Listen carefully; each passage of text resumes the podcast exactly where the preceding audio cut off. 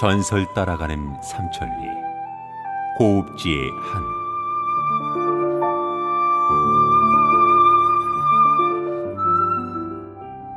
전설 따라가는 삼천리 고읍지의 한, 그 4번째로 마지막 시간입니다. 박철윤의 꼼꼼한 수사로 사건의 전말은 모두 임금에게 보고가 되었습니다. 그런데 문제가 있었습니다. 사건의 당사자가 바로 임금님의 친인척이라는 것이었습니다. 대비마마, 직접 살인을 저지른 노비들은 장형 90대, 도형 1년에 처했습니다. 잘 하시었소. 문제는 마마 쪽 집안의 사람인데 충청도 진천현 쪽으로 귀양을 보낼까 하오. 아니대요. 대비마마, 어쨌든 주상의 친인척이 아니오. 아무리 그렇다 하나 살인을 사주한 중죄인입니다.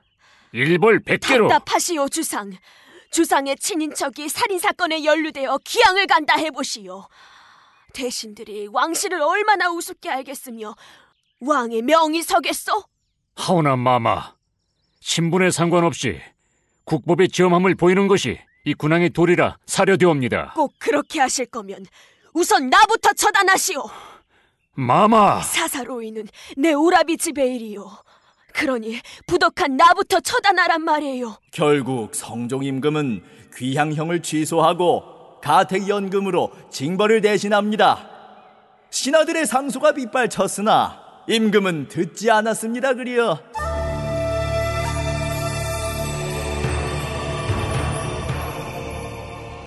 어느 날 밤이었습니다. 가만, 이게 무슨 소린가?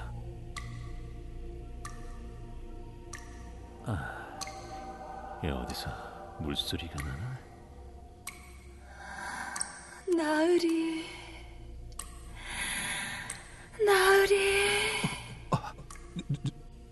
누구냐?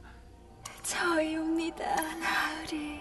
어둠 속에서 머릿결이 촉촉이 젖은 한 여인이 방 한쪽에 조용히 서 있었습니다. 아, 밖에 비가 오느냐? 어찌 그리 젖었느냐? 춥사옵니다. 너무 추워서 견딜 수가 없사옵니다. 그러니 얼른 따뜻한 이불 안으로 들어오란 말일세. 예. 나으리, 저를 좀 안아주시옵소서.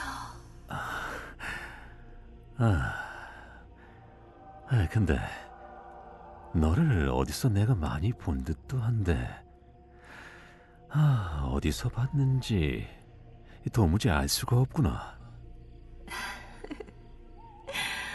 나으리, 너무 추워서 나으리의 따뜻한 체온으로 저를 좀 녹여줄 수 있사온지요.